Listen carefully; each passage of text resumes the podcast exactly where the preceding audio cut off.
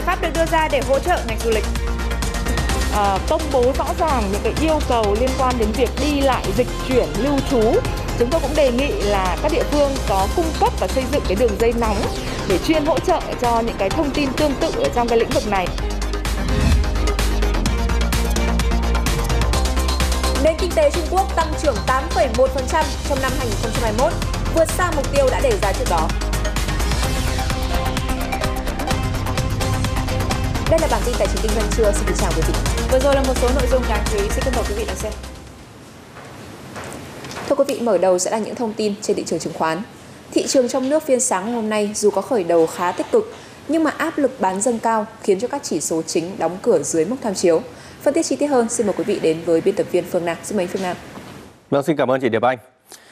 Thưa quý vị, sáng nay là một phiên giao dịch có thể nói là đầy cảm xúc của VN Index khi mà liên tục có những đợt trồi sụt và giằng co dữ dội. Thanh khoản có cải thiện so với phiên sáng thứ 6 tuần trước nhưng mà vẫn thấp hơn đáng kể so với mức trung bình tuần và một tháng qua, cho thấy tâm lý thận trọng của giới đầu tư. Những tưởng áp lực điều chỉnh của nhóm cổ phiếu bất động sản đã dịu đi khi mà phần lớn thời gian buổi sáng lực mua khá tích cực. Tuy nhiên, chỉ trong một khoảng thời gian ngắn sau 11 giờ thì áp lực bán đã bất ngờ dâng cao khiến cho nhóm này đỏ rực. Nhiều cổ phiếu tăng nóng tiếp tục nối dài chuỗi ngày nằm sàn. Và không những vậy thì các blue chip của nhóm như là VHM, NVL cũng đồng loạt giảm điểm. Khó khăn từ nhóm cổ phiếu bất động sản và xây dựng chưa qua thì thị trường lại phải gánh thêm áp lực lớn từ nhóm cổ phiếu chứng khoán. VND gần chạm sàn, HCM, VCI cũng giảm mạnh. Nhóm cổ phiếu này đang có dấu hiệu yếu đi khá rõ nét khi mà lần lượt các mã trụ đều rơi khỏi vùng tích lũy và đi về các ngưỡng hỗ trợ sâu hơn. Đồ thị kỹ thuật của nhóm cổ phiếu chứng khoán sáng nay thì đều khá tiêu cực do lực bán tăng mạnh. Bất chấp trước đó các nhóm cổ phiếu này đã có một nhịp giảm mạnh từ đầu tháng. Ở chiều ngược lại thì à, những nỗ lực của nhóm ngân hàng mà đầu tàu là VCB, BID, CTG đã đóng vai trò nâng đỡ rất tốt chỉ số chung, đã tăng lan rộng sang các cổ phiếu khác như là HDB, STB, TCB. 8 trên 11 mã xanh điểm trong rổ VN30 là ngân hàng. Và thực tế sáng nay nếu như không có nhà băng thì có lẽ là VN Index khó lòng giữ được ngưỡng hỗ trợ 1.490 điểm. Tuy nhiên thì nhóm cổ phiếu vua có thể sẽ gặp khó trong việc gánh đỡ vì thị trường đang thiếu đáng kể các trụ cột ở nhóm bất động sản, chứng khoán và thép. Trong khi đó thì các cổ phiếu dầu khí vẫn đang đi theo câu chuyện riêng của mình và dần xây nên kỳ vọng cho giới đầu tư vào một con sóng trung hạn. Nhóm này sáng nay đã đóng góp 12,8 điểm cho thị trường. Các mã đầu ngành tăng khá là tích cực. Diễn biến giá dầu thế giới đóng cửa phiên cuối tuần trước thì cũng khá ủng hộ nhóm này khi mà dầu Brent tương lai lập đỉnh mới trong 2 tháng ở mức 86,06 đô la Mỹ một thùng. Còn dầu WTI tương lai tăng 6,3%, lần đầu tiên vào vùng quá mua kể từ cuối tháng 10 năm ngoái. Tạm đóng cửa phiên sáng thì VN Index giảm nhẹ 3,44 điểm về 1.492,58 điểm. Thanh khoản cải thiện hơn với 480 triệu cổ phiếu khớp lệnh, tương đương giá trị đạt gần 16.000 tỷ đồng. HN Index giảm 4,87 điểm xuống 461,99 điểm, giao dịch hơn 70 triệu cổ phiếu, tương đương giá trị khoảng 2.200 tỷ đồng.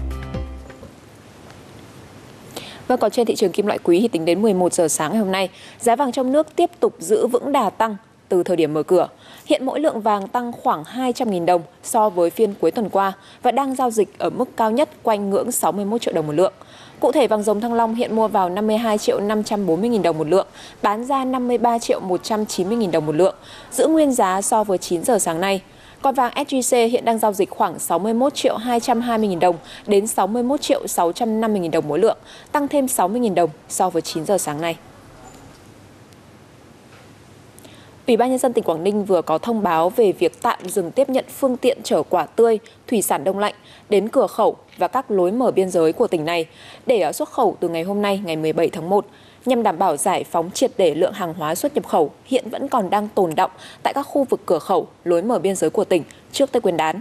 Ủy ban nhân dân tỉnh Quảng Ninh sẽ tạm dừng tiếp nhận mặt hàng hoa quả, thủy sản đông lạnh, những mặt hàng dễ hư hỏng hay là khó bảo quản, những mặt hàng chưa đảm bảo yêu cầu về phòng chống dịch của Trung Quốc bắt đầu từ ngày hôm nay, ngày 17 tháng 1 đến Tết Nguyên đán nhâm dần 2022. Còn tại Lào Cai vào ngày hôm qua 16 tháng 1, thì Ủy ban nhân dân tỉnh cũng đã có thông báo tạm dừng tiếp nhận phương tiện chở trái cây tươi đến cửa khẩu quốc tế đường bộ số 2 Kim Thành, Lào Cai, Bắc Sơn, Trung Quốc. Bộ Giao thông Vận tải vừa giao Cục Hàng không Việt Nam tiếp tục theo dõi sát tình hình khai thác vận chuyển hàng không nội địa, chủ động quyết định việc tăng tần suất khai thác các đường bay nội địa trong giai đoạn cao điểm Tây Nguyên đán nhân dân. À, thực tế là nhu cầu chở hành khách trên đường bay thành phố Hồ Chí Minh đi các địa phương trong giai đoạn này tăng mạnh trở lại với hệ số sử dụng ghế đều đạt trên 70%. các hãng hàng không cũng đã khai thác hết số lượng chuyến bay đã được phân bổ. Thống kê của Cục Hàng không Việt Nam giai đoạn từ ngày 29 tháng 12 2021 đến ngày 10 tháng 1 vừa qua, các hãng hàng không Việt Nam khai thác hơn 4.400 chuyến bay với hệ số sử dụng ghế trung bình đạt 64%. Năm 2022 được Thủ tướng Chính phủ nhấn mạnh và giao nhiệm vụ là năm của phục hồi và phát triển. Ngành du lịch cũng không phải là một ngoại lệ khi mà đặt mục tiêu đón 65 triệu lượt khách du lịch và tổng thu từ du khách đạt 400.000 tỷ đồng. Bám sát tinh thần của Nghị quyết 128, bốn giải pháp lớn được Ban Nghiên cứu và Phát triển Kinh tế Tư nhân, Ban 4 đề xuất để đóng góp quá trình phục hồi này. Theo khảo sát của Hội đồng Tư vấn Du lịch, 87% du khách lo ngại nhất khi đi du lịch là bị cách ly tại điểm đến hoặc khi quay về nhà. Họ cũng lo ngại về vấn đề hạn chế đi lại khác nhau giữa các địa phương. Thực hiện nghị quyết 128 ờ, của ờ, chính phủ, một vài địa phương đã có những cái áp dụng quy định nó không thống nhất với cái quy định 128 của chính phủ làm cho khách du lịch ờ, lo ngại khi quyết định để đi du lịch. Du khách cũng đang than phiền về việc bị thiếu thông tin về du lịch an toàn dịch bệnh và mong muốn được cải thiện vấn đề này cung cấp thông tin an toàn về bối cảnh dịch. Đây là cái nhu cầu lớn nhất ở thời điểm này và chúng tôi đề xuất là chính phủ chỉ đạo các địa phương à, công bố rõ ràng những cái yêu cầu liên quan đến việc đi lại dịch chuyển lưu trú. Chúng tôi cũng đề nghị là các địa phương có cung cấp và xây dựng cái đường dây nóng để chuyên hỗ trợ cho những cái thông tin tương tự ở trong cái lĩnh vực này. Tuy nhiên, đó là giải pháp ngắn hạn cho du lịch. Về dài hạn, Ban nghiên cứu phát triển kinh tế tư nhân đề xuất 4 giải pháp lớn. Chúng tôi có kiến nghị là rất mong chính phủ tiếp tục kiên định với cái tinh thần của nghị quyết 128 và trong trường hợp nếu mà phải sửa đổi điều chỉnh thì vẫn giữ cái nguyên tắc là thích ứng linh hoạt để cho doanh nghiệp và người dân có thể chủ động được trong việc lập kế hoạch. Đồng thời chúng tôi cũng đề nghị là các địa phương ở cùng một cấp độ dịch thì sẽ phải áp dụng những cái quy định, những cái biện pháp hành chính và phòng chống dịch tương đương nhau. À, một nội dung nổi cộng nữa chúng tôi cũng đề xuất đấy là à, chính phủ thúc đẩy mạnh à, câu chuyện liên quan đến chuyển đổi số, xây dựng những cái nền tảng thông tin nhất quán, tập trung được thông tin trong cái chỉ đạo phòng chống dịch ở tất cả các nơi. Cái đề xuất cuối cùng thì chúng tôi cũng đề nghị à, Thủ tướng là quan tâm và có thể thúc đẩy những cái chương trình đối thoại công tư cấp cao để à, dành riêng cho cái ngành này những cái trao đổi gợi mở và tìm kiếm những cái giải pháp hữu hiệu thời gian tới. Ngành du lịch mong muốn được mở cửa đón khách du lịch quốc tế bình thường kể từ mùng 1 tháng 5 năm 2022. Hội đồng tư vấn du lịch rất mong chính phủ tuyên bố mốc thời gian mở cửa để du khách quốc tế biết đến kế hoạch mở cửa chính thức của Việt Nam. Vâng và có thể à, để có thể bắt kịp được xu hướng phục hồi thì các tour du lịch hiện nay cũng đã có nhiều thay đổi. Lịch trình ngắn ngày, sản phẩm giá tốt, linh hoạt là cách mà các đại lý lữ hành đang tập trung để thu hút khách, với kỳ vọng tiếp tục bù lấp những thiệt hại do đại dịch gây qua trong suốt những năm qua. Như thường lệ, cứ đến cuối năm là chị Mai lại đến các đại lý du lịch để tìm cho cả gia đình một tour du lịch phù hợp đón Tết.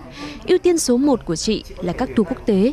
Thế nhưng do dịch phức tạp, quy định về hộ chiếu vaccine còn chưa thống nhất nên chị chọn các địa điểm đẹp trong nước Năm là mình dành chi phí khá là cao đi nước ngoài. Nhưng mà năm nay thì chi phí cũng bị giảm cũng khá nhiều, chắc là cũng khoảng tầm gần gần 40% cũng kinh tế cũng khó khăn hơn nên mình chọn đi du lịch trong nước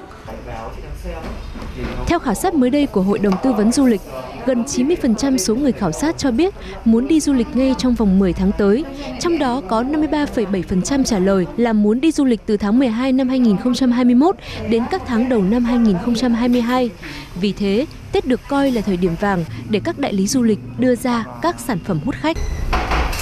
Năm nay thì xu hướng vẫn là ừ, các cái nhóm nhỏ gia đình, bạn bè đi du xuân Ờ, và các cái hành trình đến thì chúng tôi cũng lựa chọn và du khách cũng lựa chọn những cái điểm đến an toàn xanh ờ, và an toàn cho cả du khách. Cũng như là các cái địa điểm mà nay như ở miền Bắc thì ờ, Đông Tây Bắc rồi Hà Nội các điểm đến của miền Trung nắng ấm miền Nam những cái điểm khám phá trải nghiệm cho những cái uh, du khách mà có cái trải nghiệm chẳng hạn như là các cái hoạt động như trekking hay là thậm chí là caravan chúng tôi cũng tổ chức trước và sau Tết âm lịch. Tuy nhiên cũng theo các doanh nghiệp, thời điểm này người dân vẫn đang e ngại dịch bệnh nên họ mới chỉ đạt được 4% số lượng khách hàng đã đặt ra. Số lượng này được kỳ vọng tăng lên vì người dân thường có xu hướng sát Tết mới quyết định lên đường. Cái ờ, chúng tôi đang ghi nhận là cái mức tăng trưởng doanh thu tương đương so với cùng kỳ năm ngoái. Về cơ bản thì mức giá của năm nay so với năm ngoái thì ờ, thấp hơn khoảng từ 15 cho đến 20%. đặc biệt là các cái ờ, phòng khách sạn nghỉ dưỡng. Thì chúng tôi đang có gần 200 nhân sự để hỗ trợ khách hàng về giải quyết các vấn đề liên quan đến vé máy bay và phòng khách sạn. Để có thể phục hồi du lịch ngay, trước mắt là thu hút khách du lịch dịp Tết. Các doanh nghiệp kiến nghị các địa phương cập nhật thường xuyên, chính xác thông tin yêu cầu cụ thể liên quan tới điều kiện di chuyển, đi lại, cư trú để họ chủ động hỗ trợ khách hàng. Bên cạnh đó là chính phủ kiên định với việc áp dụng nghị quyết 128, duy trì tinh thần thích ứng an toàn, linh hoạt với dịch bệnh để hỗ trợ ngành công nghiệp không khói giã băng. Và bản tin xin được tiếp tục với một số tin vắn đáng chú ý khác. Theo Tổng cục Hải quan, tháng 12 năm 2021, cả nước nhập khẩu hơn 15.000 ô tô nguyên chiếc. Lũy kế cả năm 2021, Việt Nam nhập khẩu 160.000 ô tô nguyên chiếc, tăng gấp rưỡi so với năm 2020. Năm 2021 có thời điểm thị trường ô tô xuống đáy, giảm với mức thấp kỷ lục vào tháng 8 do quy định giãn cách xã hội để phòng dịch. Doanh số toàn ngành chỉ gần 9.000 xe bán ra.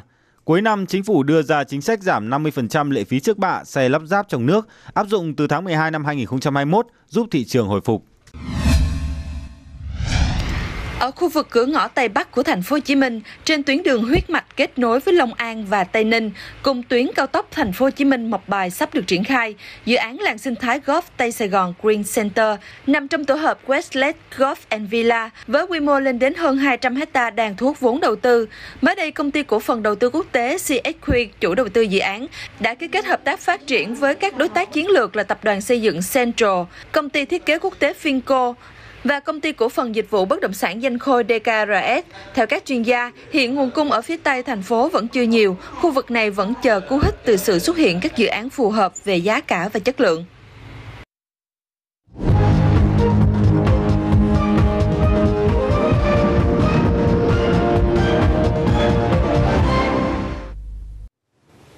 Các số liệu vừa được giới chức Trung Quốc công bố sáng nay cho thấy nền kinh tế lớn thứ hai thế giới đã đạt mức tăng trưởng ấn tượng 8,1% trong năm ngoái, vượt xa mục tiêu được đề ra trước đó là hơn 6%.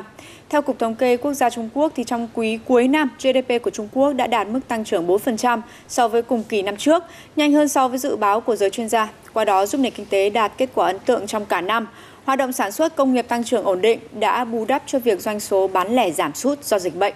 Tuy nhiên, các chuyên gia cũng lưu ý về sự giảm tốc của nền kinh tế trong quý tư do tác động từ cuộc khủng hoảng nợ trên thị trường bất động sản và tình hình dịch bệnh tại nhiều địa phương của Trung Quốc.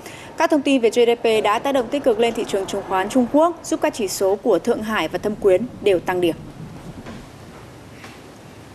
Vậy kinh tế Trung Quốc trong năm 2022 sẽ tăng trưởng ra sao? Đâu sẽ là động lực chính? Tổng hợp sau đây sẽ phân tích rõ hơn.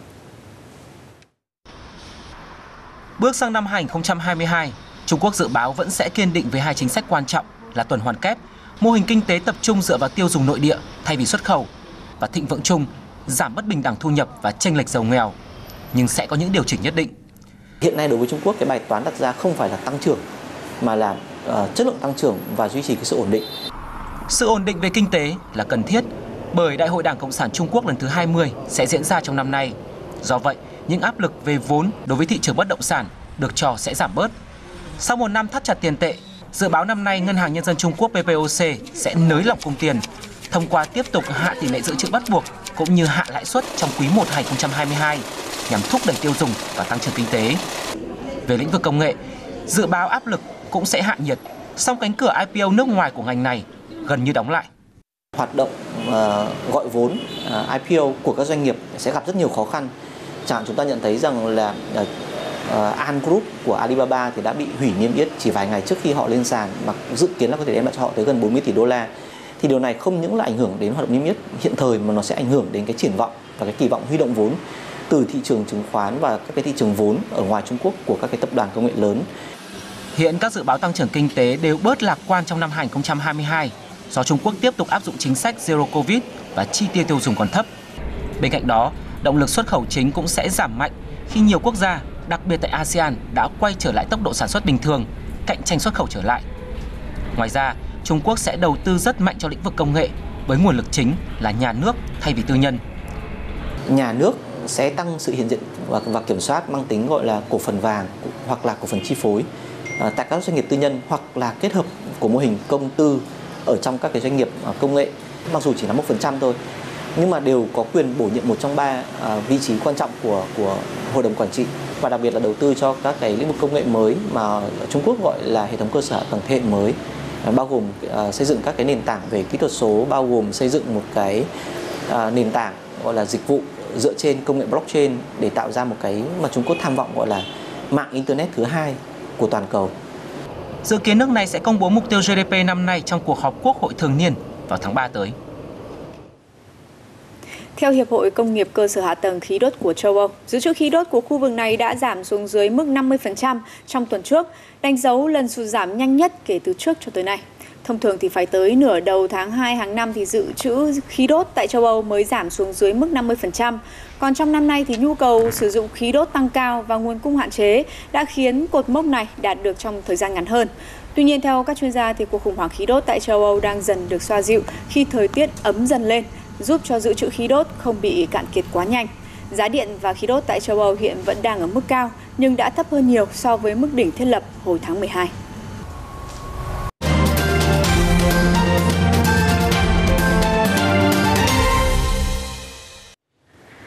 Chuyển sang các thông tin về thị trường hàng hóa. Trong tuần qua thì diễn biến giao dịch của 31 mặt hàng tại Sở Giao dịch Hàng hóa Việt Nam diễn ra rất sôi động, với giá trị giao dịch tăng lên mức trên 4.500 tỷ đồng cho mỗi phiên.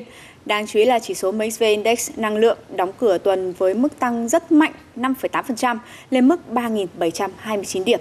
Biên tập viên Hiệu Trí sẽ có những phân tích chi tiết hơn. Vâng, chị Kim Huệ, đây là mức cao nhất của chỉ số này trong 2 tháng vừa qua. Và trên sở Nimex thì hợp đồng tương lai dầu thô WTI đóng cửa tăng 6,2% trong tuần qua, lên mức là 83,8 đô la Mỹ một thùng. Và giá dầu Brent trên sở ICE cũng tăng 5,3%, lên hơn 86 đô la Mỹ một thùng. Các mặt hàng còn lại trong nhóm như là khí tự nhiên hay là xăng pha chế RBOB cũng đồng loạt tăng giá. Nếu mà xét các hợp đồng tháng liên kề thì giá dầu thế giới đang ở mức cao nhất kể từ ngày 10 tháng 11 cho tới nay. Tuy nhiên, nếu mà chỉ tính riêng hợp đồng dầu thô WTI tháng uh, kỳ hạn tháng gần nhất là tháng 3 trên sở NYMEX thì nhìn vào biểu đồ phân tích kỹ thuật này thì chúng ta cũng có thể thấy là giá đã lên mức cao nhất của hợp đồng. Đường xu hướng tăng đang rất vững vàng trên biểu đồ. Mặc dù là một số chỉ báo kỹ thuật đang ở trạng thái quá mua và mức kháng cự 90 đô la Mỹ một thùng vẫn còn ở khá xa, nhưng mà các nhà đầu tư đang kỳ vọng là giá dầu sẽ có thể tiếp tục tăng thêm trong thời gian tới. Theo báo cáo mới nhất từ Ủy ban Giao dịch Hàng hóa Tương lai của Mỹ CFTC, tính đến hết ngày 11 tháng 1 thì các quỹ đầu tư đang nắm giữ vị thế mua ròng gần 260.000 hợp đồng dầu WTI, tăng 10% so với tuần trước và là tuần mua ròng lớn nhất trong vòng 2 tháng qua. Và điều này cũng phản ánh tâm lý chung của giới đầu tư đều đang có những đánh giá rất lạc quan và tích cực đối với giá dầu.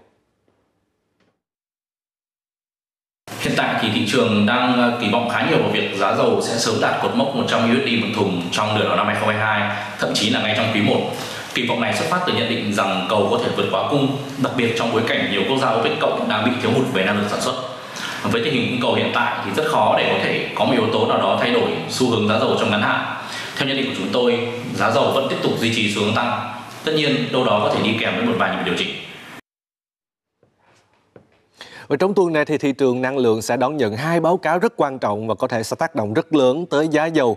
Đó là báo cáo thị trường dầu hàng tháng của tổ chức các nước xuất khẩu dầu mỏ OPEC vào tối ngày thứ ba và tiếp theo sẽ là báo cáo dầu thô thế giới của cơ quan năng lượng quốc tế IEA vào chiều ngày thứ tư.